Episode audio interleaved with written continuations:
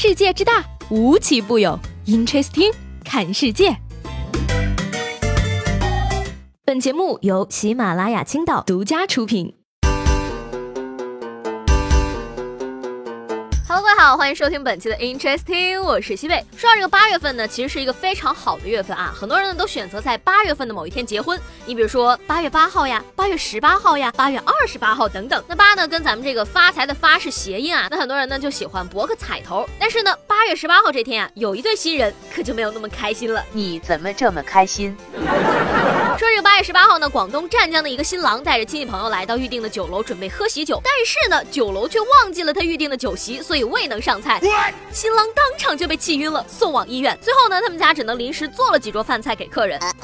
那经过协调呢，这个酒楼也是赔偿了新郎酒席费以及医疗费十三点八万元。嗯，记一次难忘的婚礼，新郎真的很惨呀。但是对不起，我真的很想笑啊。兄弟，看开点。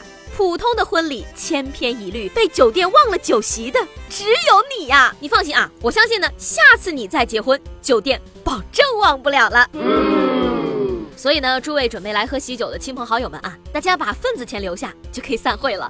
说到这个钱呢，一位来自美国马萨诸塞州的五十三岁女性呢，打破了彩票史的最高纪录，获得了约八百三十亿日元，折合五十一亿人民币的奖金。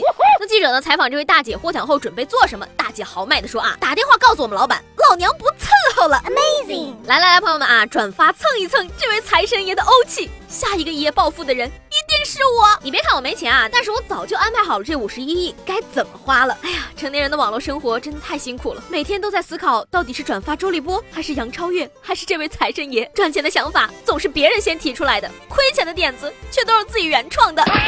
深吸一口气，我不羡慕。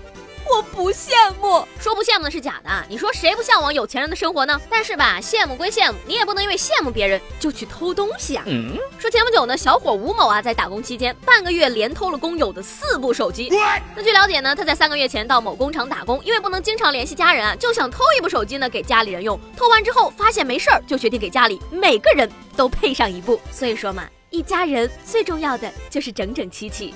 咋的，大哥？你还想偷个全家桶是咋的呀？连小偷都这么讲亲情了，你还有什么理由不赶紧结婚生二胎呢？恭喜吴总喜提手机，微偷新男性，左手事业，右手家庭。他之所以出来偷东西，就是为了让每一个家人都拥有一部手机。你真棒！不过呢，你也不能怪人家偷手机，说不定人家的钱都去用来买房了，所以才没钱买手机的呢。嘿说调查显示呢，七零后啊，平均在工作的第六点三九年后购买第一套房，而八零后呢为五点三年，九零后进度最快为三。三点四三年，百分之七十六的人啊认为租房给他们带来强烈的漂泊感，同时呢认为租房将成为主流选择的人啊为百分之四十七点六，而在这之中呢还有百分之二十九点八的人坚决不认可这样的判断。不是啊，你等等，我被开除九零后后籍了吗？还是你小数点打错了？工作后三点四三年就买房，那不是九零后买房，那是他们的爹妈六零后在买房啊。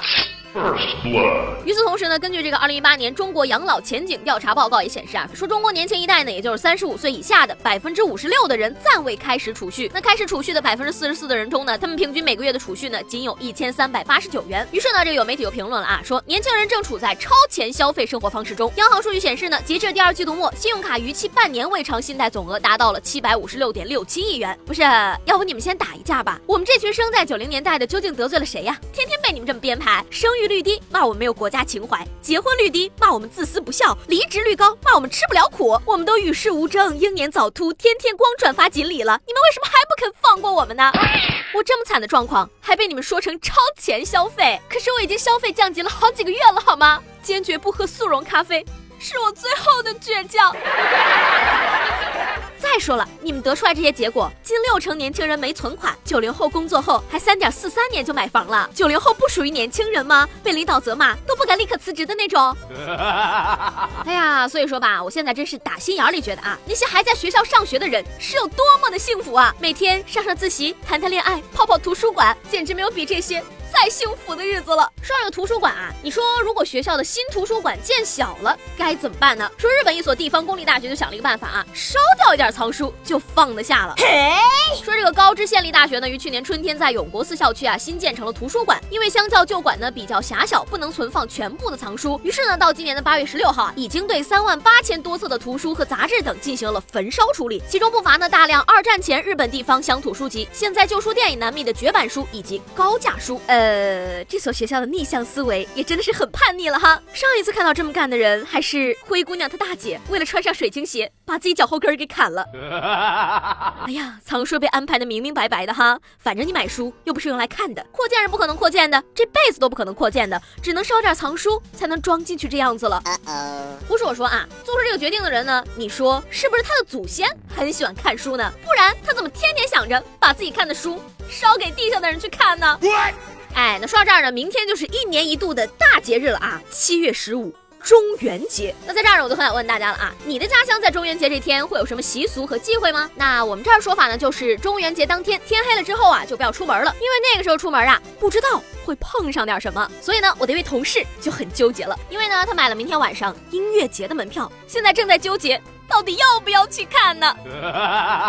那昨天节目中呢，让大家一人来一句撩妹或者撩汉的情话。评论中的朋友啊，看起来都是恋爱的骨灰级玩家，让我们一起来品一品他们这些撩人的话。说这个喜羊羊一六五说啊，拿着花对女生说：“这你男朋友送你的花。”如果女生说我没有男朋友，那我可以说：“好，你现在有男朋友了，就是我。”如果女生有男朋友，那么。你就凉了。哎呀，这位朋友，我看你留言的时候呢，心情就像是坐着过山车呀，忽上忽下的呢。最文艺的呢，可以说是这位叫做孤坟上趴着一头孤狼的朋友啊。他说呢，今夜到明天上午有点想你，预计下午转为持续想你，受此低情绪影响，傍晚将转为大到爆想，心情降低五度，预计此类天气将持续到见你为止。哎，这位朋友，你说你想我就想我吧。干嘛还特地给我写一段天气预报呢？既然这样的话，希望听了我节目的你，天天心里 刮台风。好了，那今天的 Interesting 就到这里了。我是西贝，喜欢我的话呢，记得给我留言以及评论。下周见啦，拜拜。